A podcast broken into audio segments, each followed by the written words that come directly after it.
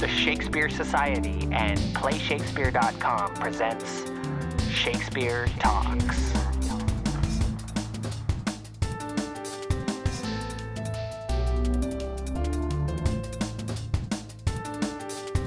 Shakespeare Talks. So I'm here with Rebecca, Eric, and Dominic. Dominic, yeah. Yes. Um, just after the, the finish of Midsummer Night's Dream um, in Shanghai at the Lyceum Theatre. So how did you all get involved with TNT? Uh, we'll work, most of us work certainly, uh, freelance as actors, mainly in London. And um, at some point or other, we've all auditioned for them, basically. So, as well as working for this company, we worked for other companies. Um, but because of the nature of the company, uh, we often, people often come back. You know, it is a bit like a big family there. People come and do shows and then they'll go away and maybe they'll do stuff with other people and then come back. Mm-hmm. Um, yeah. but, but through an audition process at the yeah, end I, of the I day. Auditioned for them uh, in 2008 for a production of Harold and Maude. Mm-hmm. Uh, when, when did you first work for them, Bex? 2006. Mm-hmm. Uh, well, for American Drama Group, um, with Animal Farm, and then Christmas Carol, TNT was a production that I did first. Eric Eric's been yeah. here forever. Uh, yes, I'm, I'm one of the old guard, and to a certain extent, I'm sort of a co artistic director of the company. And I worked with Paul Stebbings, the director, who does the adaptations of either the novels or the plays, um, since 1991. And at that time, TNT was, a, was still a new writing theatre company, so it, it did only original material. And uh, it was always music theatre, always with actor musicians. Yeah, th- there's certainly um, quite a lot of uh, dance and music involved in the uh, in the production. Um, how was that developed? Um, in, uh, either, Within either this in- production? Yes, within this production. It's kind of a house style, but um, I mean, we, we work. I mean, you know, Eric does a lot of the choreography. The music, we have musical directors. The musical director Uh, is Michael Paul, Paul, Paul Flush. Flush uh, wrote all the music, and he, he, he, he'll be there in the rehearsal room uh, working with us to create music around what we're doing. So it's a very sort of symbiotic process um, with the music and the dance and the acting. And the idea is to really fuse them all to create something, create total theatre. So this is a touring production. What's it been like on tour so far? Um, where, where, where, where have you been? How long have you all? Well, this is the uh, this is the bitter uh, sweet the end is uh, near. of uh, a six-week tour of China um, that came hot on the heels of a very very short and uh, concentrated two-week rehearsal process. So, uh, in fact, in the beginning, a lot of the rehearsals took place on stage. Yeah. And uh, in the first instance, some of the places that we did play, which were university lecture halls, were exactly that lecture halls. And so there were no trappings of theatre, so we had to fabricate out of, virt- well, out of Notice boards and things. notice boards and tape and, uh, and our own netting. Spit and staple gun theatre. Yes, exactly. We had to, um, an area that we could um, change in because we don't, we don't, nobody ever retires to a dressing room. Mm-hmm. You, you go off stage to change costume to enter on stage as a different character. Mm-hmm. So it's a very, very rapid turnaround, and we do need that device, the, the concealment. Right. And that's, um, that's part of the sleight of hand of Yeah. the company style. Mm. And uh, so it's, uh, you know, it's, it, it's hard going. Touring is hard going.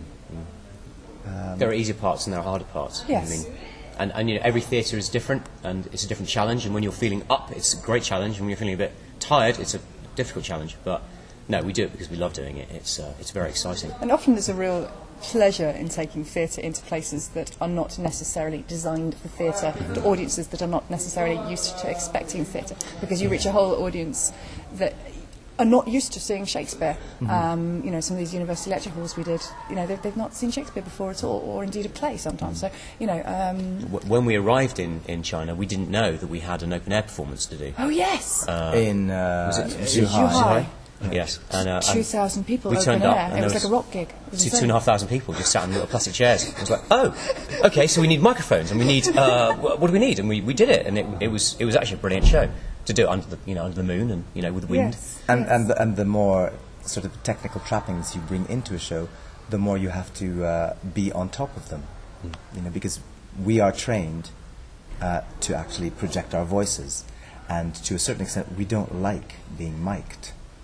Uh, some theatres insist, because every single performer they've had come through that theatre has always been mic'd, hmm. and we go no, no, no, no, no. And in some cases, They're we're quite yes. justified, hmm. and in others, hmm. they are justified by going, look, folks, We know the our space." space. We're going, we know our voices. and they're going, we know the space. And you quickly realize that, in fact, sometimes you need amplification, but then that throws up its own uh, problems. If the microphones are on the floor, all this cavorting around and, that we do is picked up by a mic. If you're doing it outdoors like we did in Zhuhai, and the wind picks up, That's all you which hear. fortunately blew a storm past momentarily, because the following day it just absolutely hasn't. But it was the kind of wind that you feel before, uh, uh, uh, you know, A major down. a major downpour. So the microphones are going, and we're going, it's echoing way into the mountains, coming back to us with. Well, that, that, that was part of the joy of that show. Yeah. It was so funny to, to go, um, Hippolyta, Hippolyta, Hippolyta, Hippolyta, four times. It's like, oh my word. And whilst you're hearing it come back, you hear of the wind. So it was quite a long show, was, actually. yeah. We had to really take our time with it because otherwise you lose the intelligibility of, uh, of the speech. And people have come not just to watch animatronics or uh, side titles, but they're, they're there to listen to the language as well. Because the level of English in, in China is quite phenomenal and has changed radically in the la- certainly in the last uh, five years since I've been here, and uh, markedly since the first time I came to China, which was in 1984.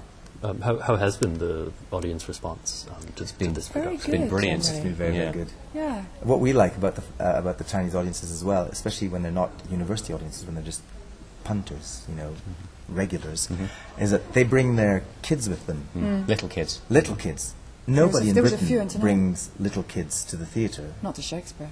Certainly, Yeah. certainly not the Shakespeare. But the kids make it different, a different show entirely because they laugh at things, of course, the adults wouldn't necessarily laugh at. And it, it brings gales of other laughter because the little children are responding so brilliantly. Uh, Sometimes it crashes the joke because you get Yeah. the ones who, who just like they hear a sound that you make and they find it hilarious, They so they repeat it, the yeah. sound, and that's part of the.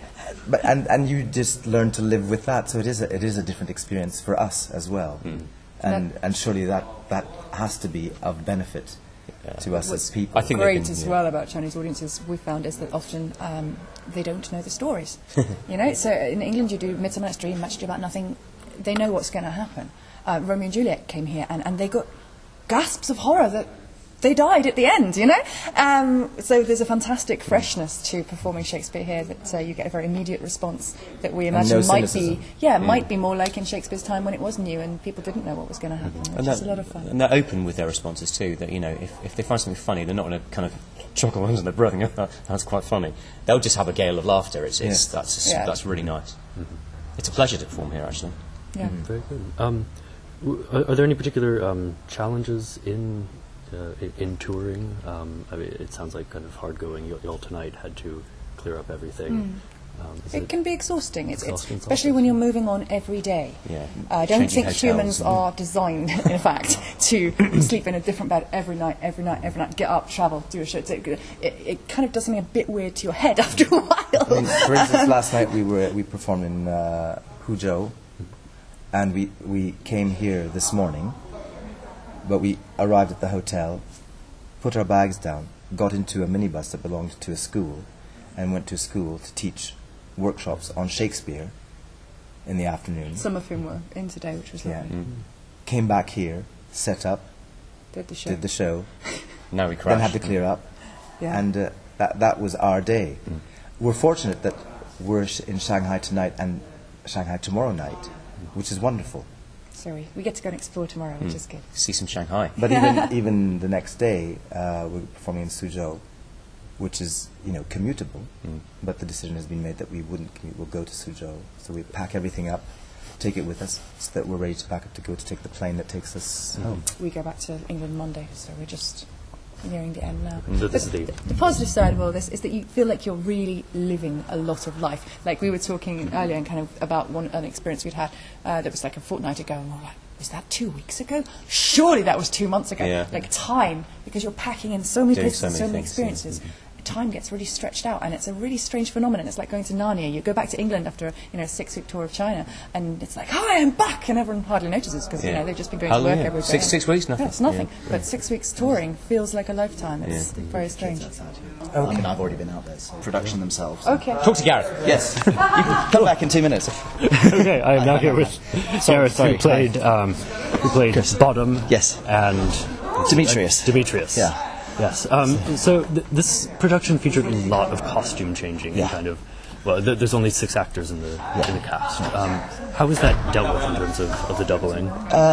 Well, it's. I mean, I mean, obviously, you have to. You have to think. It's, it's not just the costume changes itself. You have to think of how it affects everything in the play because there's there's loads of moments where, if you cut a part or if you cut certain lines, you suddenly realise that, that either that's an, an important plot device or it's uh, yeah, it, it, it just has knock-on effects. You suddenly realise you're in the wrong place because you, you think you should be on, the other side of the stage.